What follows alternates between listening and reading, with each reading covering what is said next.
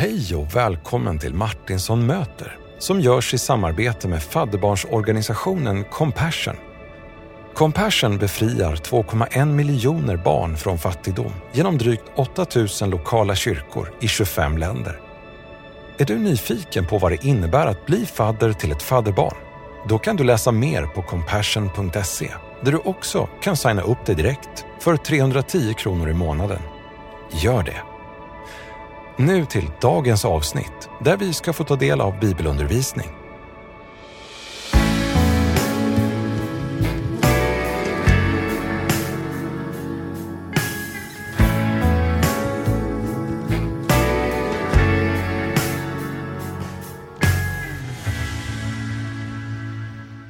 Välkomna tillbaka till Martinsson möter. Podcasten som vill vara en röst till tro och tröst och hopp från fadderbarnsorganisationen Compassion. Vi är ju mitt inne i en säsong som består av fyra delar och det är psalm 23 som gäller. Dessa ord skrivna av David, kung David, om hans historia som herdepojke och minsting i släkten, där han uppfattar att Gud är hans herde när han själv agerar som ett får. Så vi har läst många versar och vi har hållit på i två veckor och idag är det del tre och sen kommer del fyra och sen är det dags för sommarpoddarna. Det här är sex versar, de är korta, de är kärnfulla och de är oerhört kraftfulla. De har gett tvivlare tröst, de har fött tillbedjan och tacksamhet hos miljoner människor i århundraden. Och det är bara sex versar som sin korthet till trots gett hopp, hjälp och helande till människor i alla de olika tider och kulturer i vår värld över 3000 år. Vi har redan läst salmen och nu skulle jag vilja göra en riktigt annorlunda grej. En inte en ny översättning utan en annan tolkning, alltså en parafras av texten. Herren är min fotbollstränare. Han får med alla i laget. Han ser till att det finns fulla vattenflaskor både i halvlek och efter matchen. Han ropar hejaramser när jag måste jaga en långboll. Han leder mig alltid framåt och han har gått igenom hela grunden och lärt mig alla spelreglerna. Även om vi möter en riktigt tuff motståndarlag så kommer vi inte att frukta någonting. Han hojtar på domaren när det skulle varit vår straff. Du håller tryggt koll på och tar hand om både mig och laget. Det är så skönt att du tryckte upp lagtröjorna till alla och i omklädningsrummet så ger du oss strategier att följa och även om vi förlorar så lyfter du upp oss. Du fyller både mig och oss med med kloka planer, lysande idéer och du slängde av dig tröjan och skrek högt när vi gjorde mål. Alla andra lag är avundsjuka på att du är vår tränare. När vi är med dig är all vår rädsla borta. Du, o Herre, är det min tränare som älskar mig och som bryr dig om mig som en far och därför kommer jag alltid att spela på din planhalva för evigt. Genom hela bibelberättelsen löper ett tema hela tiden. Det finns härliga herdar. Det finns dåliga herdar, det finns hyrda herdar, men det finns också härliga herdar och de leder oss hela tiden fram till Jesus, den store, gode herden. Till exempel har vi Mose, han som går i 40 år med en fåraflock i öknen och sen 40 år med Israels folk i öknen. Sen har vi Josef som tydligen hade jobbet som herde. Profeten Amos är ju en av de mest klassiska. Den första herden i Bibeln var nog Abel i Första Mosebok 4 och 2 eller Jakob i Första Mos Mosebok 30. Men framför allt har vi herdepojken David. Det stora antalet får i landet Israel kan lite mer förstås när vi inser att Jobb hade 14 000 får. Jobs bok 42.12. Eller till exempel att kung Salomo i tempeltjänsten offrade 120 000 får i Första Konungaboken 8 och 63. Det står inte explicit och specifikt i Nya Testamentet hur många får som offrades i templet på Jesu tid. Men när Jesus vilar i ett Semanelunden mot en sten och en kväll gråter blod, så rinner det blod längs berget ifrån eh, tempelplatsen där man tror att ungefär 250 000 lamm har offrats. Så varför ska vi lita på herden? Därför att herden skyddar oss från vargen.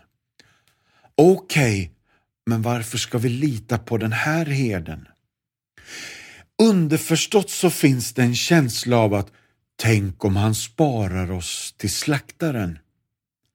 Det är därför det är viktigt för oss att avsluta psalm 23, för då ser vi att de här fåren, de lever för evigt. Men nu då? Livet är fullt av toppar, dalar, upp och nedgångar. Det är högt och det är lågt och ibland är man hög och ibland är man låg. Och medan vi gärna vill bo kvar på bergstopparna hela tiden så funkar livet sällan så eller aldrig verkligheten. Vi kommer att möta några mörka dalar i livet. Så var inte förvånad eller förtvivlad. För vi upplever alla besvikelser, misslyckanden, svek, konflikter, trasiga relationer, ekonomisk stress och press eller förlusten av nära och kära. Det här är inte negativism, säger David. Han säger det är realism. Vi behöver lära oss att hantera negativa tankar och känslor samtidigt som vi fortsätter att gå i tro. Alltså inte genom våra känslorna. Därför att känslorna, de svänger hos mig som en jojo. Men mitt behov av helig hängivenhet behöver helt enkelt bevaras. Ditt också. Jesus lovade oss aldrig ett problemfritt liv. I själva verket så förutspår Jesus det motsatta i Johannes 16.33. I denna fallna världen så händer det dåliga saker gentemot goda människor och ibland lider de rättfärdiga och de ogudaktiga verkar lyckas, står det till och med i Matteus 5 och 45. Så livet är inte alltid rättvist eller roligt, men Gud är allt igenom trofast. Dalarna är då andliga symboliska övningar och prövningar. Petrusbrevet påminner oss, mina älskade, det är inte konstigt om ni går igenom prövning. Låt er prövas.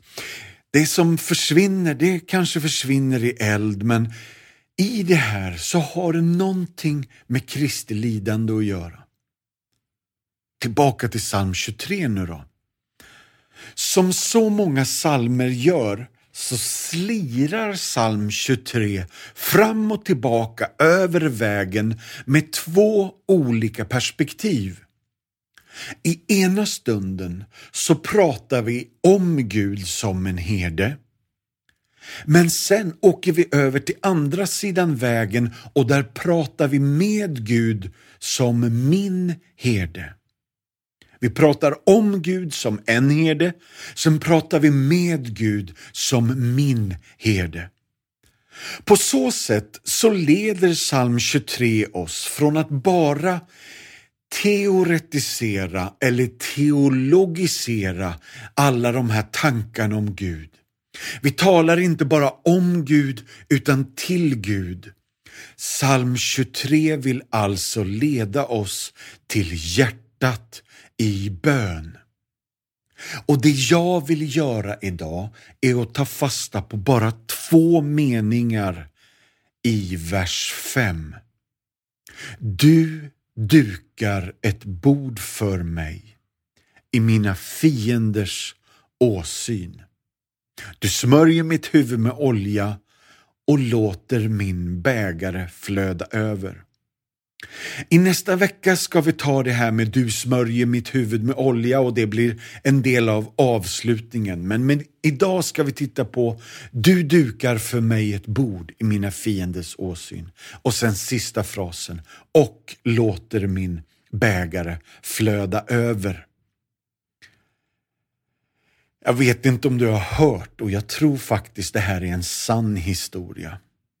Det var en familj som hade en obändig dotter och till slut så sa de du får inte sitta vid bordet och äta med oss om du beter dig så här. Och dottern gav sig inte. Så mycket riktigt, de hade ju sagt att nu gäller det. Så de tar fram ett barnbord och sätter henne där. Ungefär som du dukar. Då då, då hör hela familjen hur dottern motvilligt och liksom lite så här i mungipan sammanbitet ber bordsbön. Och så ber hon Herre, tack för maten. Du dukar en måltid för mig i mina fienders åsyn. För det första så tycker jag att det är jätteroligt men sen ger det mig ett jättebra upplägg för dagens undervisning. För vi hör att fienden står för dörren. Notera då att det borde ju orsaka lite stress, åtminstone hos Gud. Vad gör Gud när fienden står för dörren? Lyssna nu. Han tar sig tid att laga mat till dig. Det är ingen snabbmat på stående fot. Det är inte bara lite yoghurt och kräm eller lite flingor och mjölk eller ta en banan och en kexchoklad. Han förbereder en riktig brakmiddag för dig och fienden står för dörren. Jag hör ju så många, vad ska vi säga, vingslag utav psalm 23 gång på gång på gång i hela Nya Testamentet. Vi har redan snuddat vid när Jesus böjer sig över den där stenen och våndas i Getsemane. Herre, låt den här bägaren gå ifrån mig. Vädjar han, ber han. Men samma kväll, bara lite tidigare om vi spolar tillbaka bandet, så kommer du kanske ihåg att Jesus bjuder till fest i övre salen. Han dukar upp finmiddag och bjuder på sig själv. Det kallas för den sista måltiden och han gör mycket av den bägaren. Märk väl att Judas inte bara står för dörren utan han sitter vid bordet. Min uppmaning till dig idag är att inte låta dina fiender ta plats vid ditt bord och jag kommer att återkomma till varför. Men i Nya Testamentet så har vi en avslutande bok som heter Uppenbarelseboken och den gör stor sak av bröllopsmåltiden. Den målar upp bilderna av en bankett, en brakfest utan dess like. Och det är vad som väntar dig.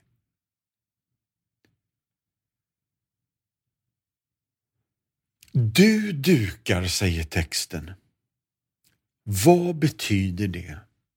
Det betyder att Gud står för servicen. Bara tugga lite på den tanken ett tag. Gud har förkläde på sig och Gud liknas vid en tjänare och en slav. Kommer du ihåg sista natten med gänget? Alla sitter där och ska äta middagen. Och då säger Jesus, vi måste tvätta era fötter först. Och så gör han det. Jesus knyter en handduk om livet. Det vill säga, Gud står för hela servicen. Jag har en mamma som är grym på att fixa middagar. Hon älskar att styra upp brakfester. Och hon har varit på brakfester som har slutat med att hon hamnar i köket i alla fall. Inte för att någon annan har tvingat henne dit, utan för att hon är bara liksom fylld av att vara andra till tjänst. Men här ska du och jag Varsågod och sitt. Jesus vill tvätta dina fötter och Gud står för middagen. Så det är middag med Messias. Så Gud vill äta middag med dig mitt i krisen, kraschen, corona, kriget, kampen och krampen. Vad det än är så vill han att du sätter dig ner och umgås och har en god middag med honom. Så Gud har bjudit hem dig till sig. Så du är nu hans gäst, präst och krigare. Från att ha varit en enkel herde så har nu David gjort Gud till en blandning av festfixaren Mikael Bindefeld eller monstermästaren i köket Leif Lallestedt eller husfixaren Ernst Kirchsteiger som gör så mysiga middagar. Lyssna nu på Uppenbarelseboken 19 och 9. Och ängeln sa till mig, skriv Saliga de som är bjudna till Lammets bröllopsmåltid. Du bereder för mig ett bord. Det är lika med att Gud har dukat upp i finrummet. Jag är 49 och när jag var 17 år så började jag jobba i Oskarshamn. Och jag tror det var väldigt välment. Men församlingen bokade upp oss varje dag hela veckan. Vi var två ungdomar, 17 år gamla, som skulle hem till församlingsmedlemmarna och äta lunch. Ibland, det här är inte så länge sedan, men ibland hände det att vi två 17-åringar satt ensamma i vardagsrummet eller till och med i finrummet, det som man bara öppnar liksom på söndagar och åt älgstek med sån här vackert skivad potatis och geléer och patéer. Mycket fin mat blev det. Och nästan alltid skulle tanterna överträffa med en lyxig efterrätt.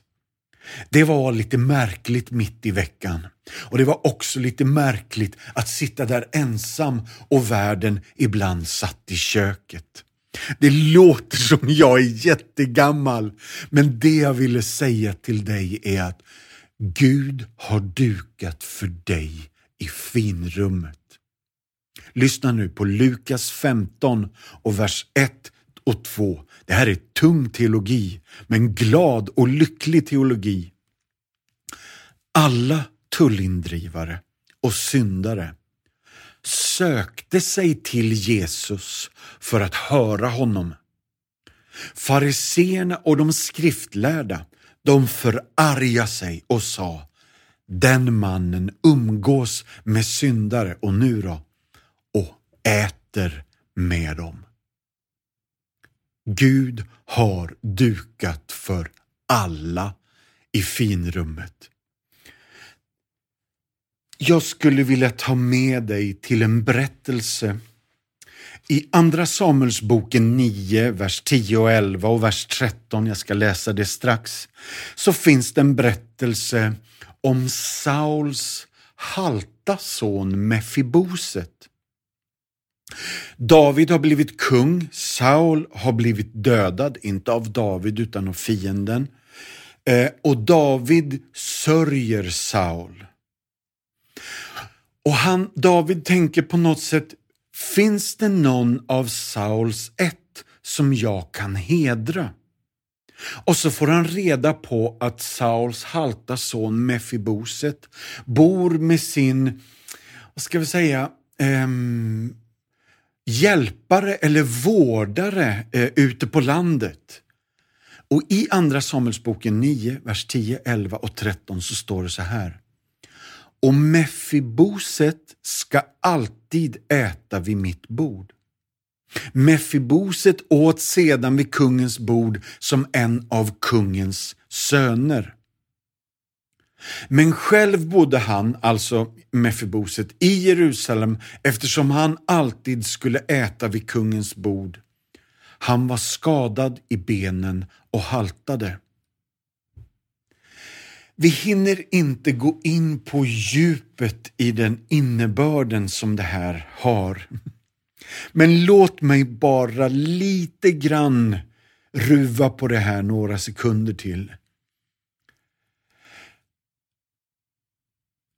Att vara handikappad har ju varit ett stigma, kan fortfarande vara. Tänk då hur det var på den här tiden. I andra kulturer kan sånt här undangömmas. Eh, och de här människorna, hur fruktansvärt det än låter, så kan till och med de undangömmas. Men David beslutar sig om att Mefiboset, eller i en annan översättning heter han Mefivoset, ska alltid för resten av sitt liv äta vid mitt bord som en av mina söner. Hör ni språket här? När Jesus bjuder in halta och lytta och lama och säger den här bröllopsfesten är för er. Vad är implikationerna i det här? Alla ska med. Det dukade bordet säger oss att vi har frid med Gud mitt i livets strid. Så när Abraham fick besök av tre okända män, då gjorde Sara en riktig fin middag. Och när den förlorade sonen kommer hem efter att ha förslösat allt, ja då slaktar man gödkalven i Lukas 15. Och genom hela gamla testamentet så slaktades alltid offerlammet och då samlades familjen och firade påskhögtid för det innebar frid med Gud.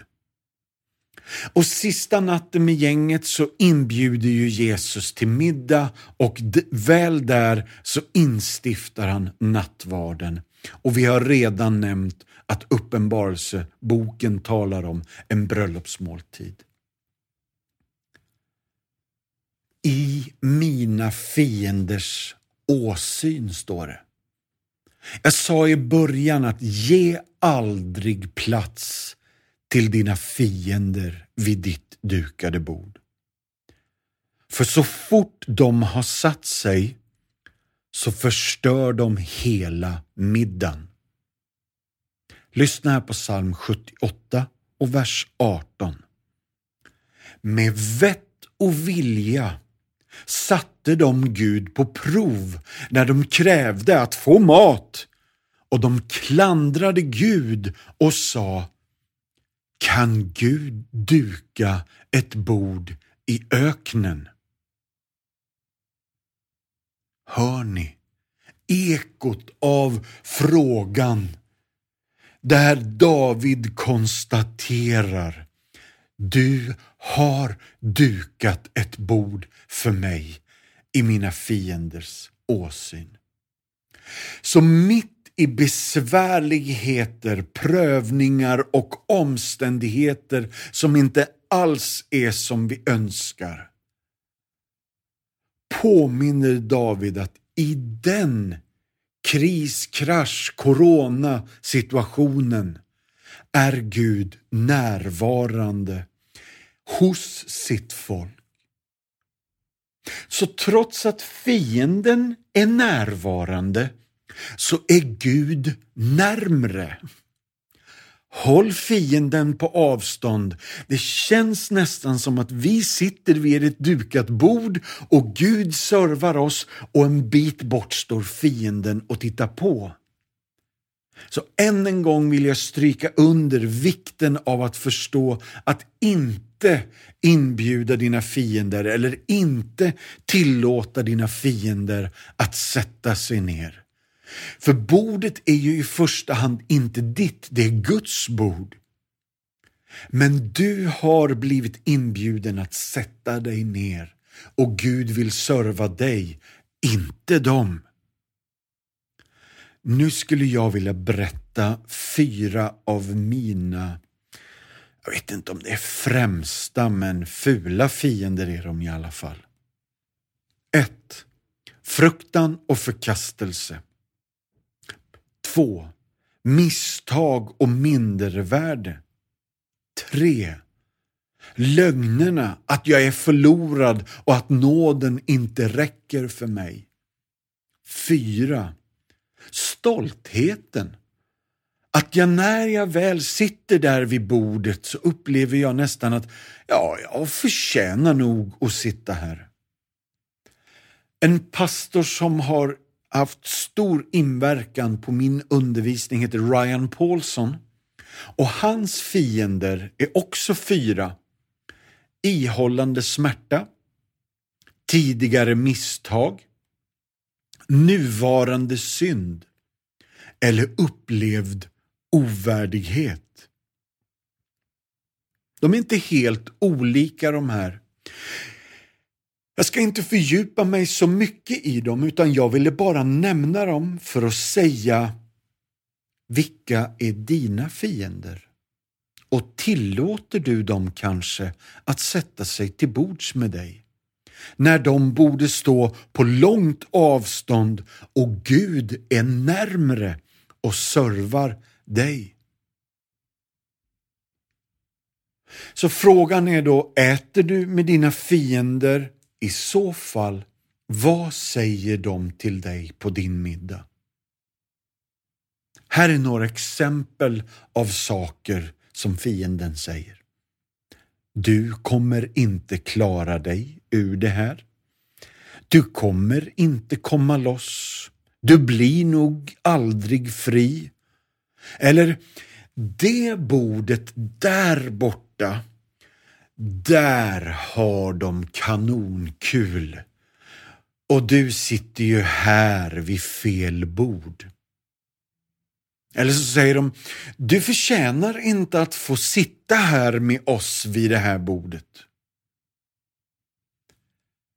Hallå? Du sitter vid kungens bord och berättar för andra oinbjudna gäster hur ovärdig du är trots att du faktiskt har blivit inbjuden dit. Du har fått en sånt här vad heter det inte, välkomstkort eller en sån där. Du, du har blivit inbjuden.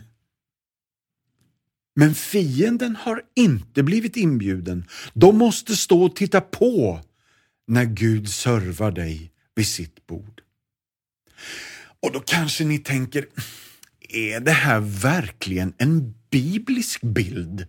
Drar han inte det här lite långt nu? Då skulle jag vilja påminna dig om nattvarden. Du dukar ett bord för mig i mina ovänners åsyn. Nu så blir det en liten paus från undervisningen och du ska få höra om vad Compassions arbete gör för skillnad i ett barns liv på riktigt. Det här är en berättelse rakt ur verkligheten.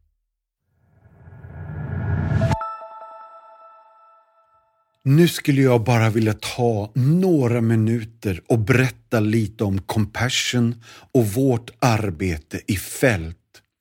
För vi har fortsatt jobba mitt i och under Corona.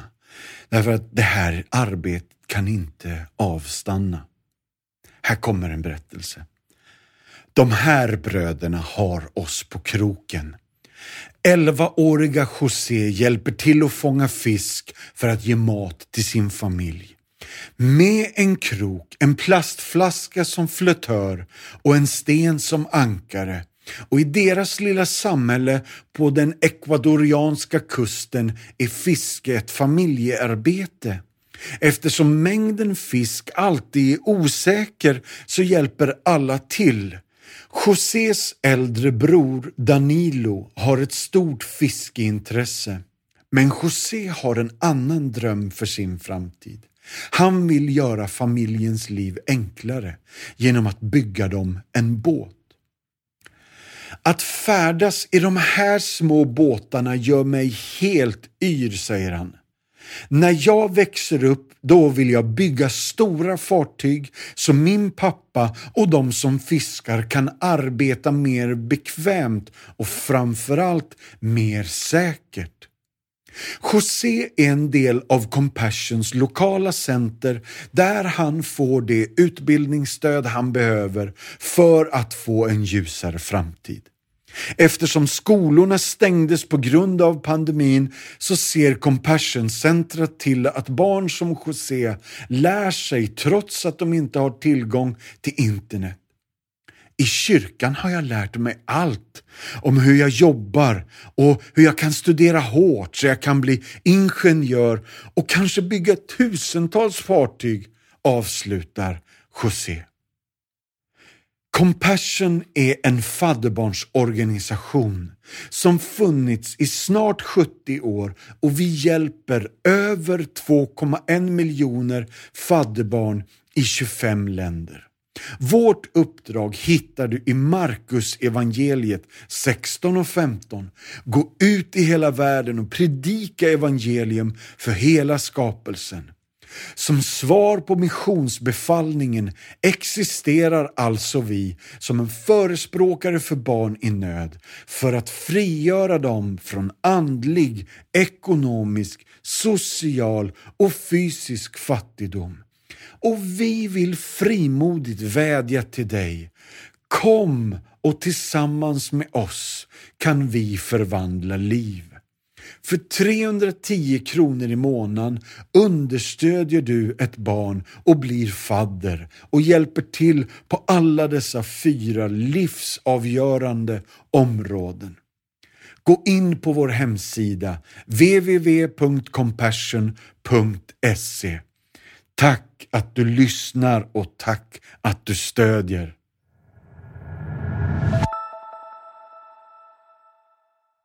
1692 så sa Walter Marshall följande och jag har försökt att översätta det här. Du kan inte älska Gud om du är under den ständiga hemliga misstanken att han faktiskt är din fiende. Du kan helt enkelt inte älska Gud om du inte vet och förstår hur mycket han älskar dig. I evangeliet får du insikten att Gud verkligen älskar dig genom Kristus. När du har denna försäkran, då kan du börja älska dina fiender. För du vet att du är försonad med Gud. Och jag tror att det är Romarbrevet som säger, gör du då det så samlar du glödande kol på din fiendes huvud. Men Marshall antydde att istället för att se det som det verkligen är så tror man, tror man på lögnerna. Och lyssna här nu då. Genom alla tider har lögnens fader alltid försökt att framställa Gud som en motsträvig givare som bara ger snålt och när han måste. Men lögnens fader har för avsikt att lura dem som tror på Gud. Och Han vill få dem att tro att de saknar och de berövas det goda i livet. Det här är den bild som den onde har försökt att måla upp. Att Gud har undanhållit oss maten eller frukten i den första trädgården. Adam och Eva, ni vet, i första Mosebok 3 och 1. Där vi tror att Gud har undanhållit oss allt, trots att allt är oss givet. Det är bara en grej vi inte skulle äta av. Så allt det är oss givet. Gud har bjudit till fest och du är gäst. Tre snabba nu då. Hur kan du få dina fiender att fly? 1. Fokusera på festen. Spring inte bara ifrån dina fiender, spring till Jesus, din Mikael Bindelfelt festfixarvärd. 2. Vänta inte på finalfesten, alltså den slutliga segern i Uppenbarelseboken, utan njut redan nu av fredagsmys och middag med Jesus, din Messias. 3. Påminn dig själv ständigt att Jesus har betalat dyrt han har köpt priset för din stol vid hans bord med sitt kors. Så hur kan du få dina fiender att fly? 1. Fokusera på festen. Spring inte bara ifrån dina fiender utan spring rakt in i famnen på din festfixare Jesus. 2. Vänta inte på finalfestens slutgiltiga seger utan njut redan nu av fredagsmys med Messias, din middagsfixare. 3. Påminn dig själv ständigt att Jesus dyrt har betalat för din stol att sitta och äta middag vid hans bord. Så tanken på att Gud står upp när du sitter, han serverar dig. Han tar den ödmjuka rollen, den ödmjuka platsen och du hör ju Filippi brevet 2 om och om igen här. Där han tjänar dig med en smutsig handduk runt midjan det, in, det borde, borde, inte få dig att säga nej, nej, nej, inte ska väl jag, Herre, utan det borde ödmjuka mig och dig ordentligt. Därför att på den här tiden så var det inte kungen eller världen som tvättade folks fötter eller servade vid borden utan det var slavar, tjänstefolk och kvinnor som serverade vid borden på den här tiden. Men nu är det Gud som liknas vid en man, så han vänder på alla gamla standardiserade roller. Så kungen har själv lagat maten och serverar och befallt att banketten ska dukas och så dukar han själv. Minns du berättelsen i början från Jesus i ett semane då han brottas med bägaren? Lyssna nu. Jesus drack sin bägare till botten så att din bägare skulle kunna flöda över. Det här är den enda bägaren med vin som faktiskt flödar över och som gör att folk nyktrar till. Och då förstår de sina liv i ljuset av Jesus, festfixaren. Jag måste få berätta lite om Jesus innan vi går ner för landning. Och det här med att han tar vår plats, han dricker min bägare en vredesbägare så att jag kan få hans glädjebägare och den jag får flödar över och den han får dricker han till sista slicken. Det här kallas för Guds själversättning. Och jag ska berätta en mycket dramatisk berättelse. Den här är sann. Den 31 juli 1941 hade en fånge rymt ifrån fånglägret i Auschwitz. Som vedergällning valde Gestapo ut tio män godtyckligt till att dö genom svält i en underjordisk bunker. En av de män som valdes för att dö var en man som hette Francis Gajinijek. Och när Francis valdes ut så skrek han Åh, min stackars fru och barn, de kommer aldrig se mig igen. Och i det ögonblicket klev en enkel polack fram. Inget imponerande utseende, runda glasögon med stålram och så säger han Jag är katolsk präst. Jag har inte ens fru och barn och jag vill dö istället för den här mannen. Och till allas förvåning så godtog Gestapo hans erbjudande. Mannen hette Maximilian Kolbe. Han var katolsk präst och bara 47 år gammal.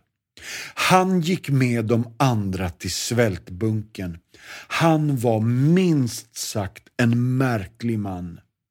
Han fick dem alla att be och sjunga salmer och de förvandlade fullständigt hela atmosfären i bunken och Maximilian var den siste att dö. Han fick en dödlig injektion av karbolsyra den 14 augusti 1941. 41 år senare, den 10 oktober 1982, så sattes hans död i rätta perspektiv. För på Petersplatsen i Rom i en folkmassa på 150 000, 26 kardinaler, 300 biskopar och ärkebiskopar. Så stod Francis Gajinijek. Påven höll ett högtidligt tal där han beskrev Maximilians död med orden Det var en seger lik den som vanns av vår Herre Jesus Kristus. TV-kanalen NBC gjorde en nyhetsspecial hemma hos Francis. Han berättar sin historia med tårarna rinnande ner för hans kinder. Han visar tv-teamet runt och kommer fram till en marmorplatta som var vackert välskött och hade blommor om sig. Med tydliga bokstäver stod en inskription. Till minne av Maximilian Kolbe. Han dog i mitt ställe. Jesus Kristus, Guds son, är alltså det ultimata, det yttersta och det slutgiltiga påskalammet som dör i ditt och mitt ställe. Amen. I nästa vecka ska vi fortsätta med avslutningen vänner. Gud välsigne er var och en i Jesu namn.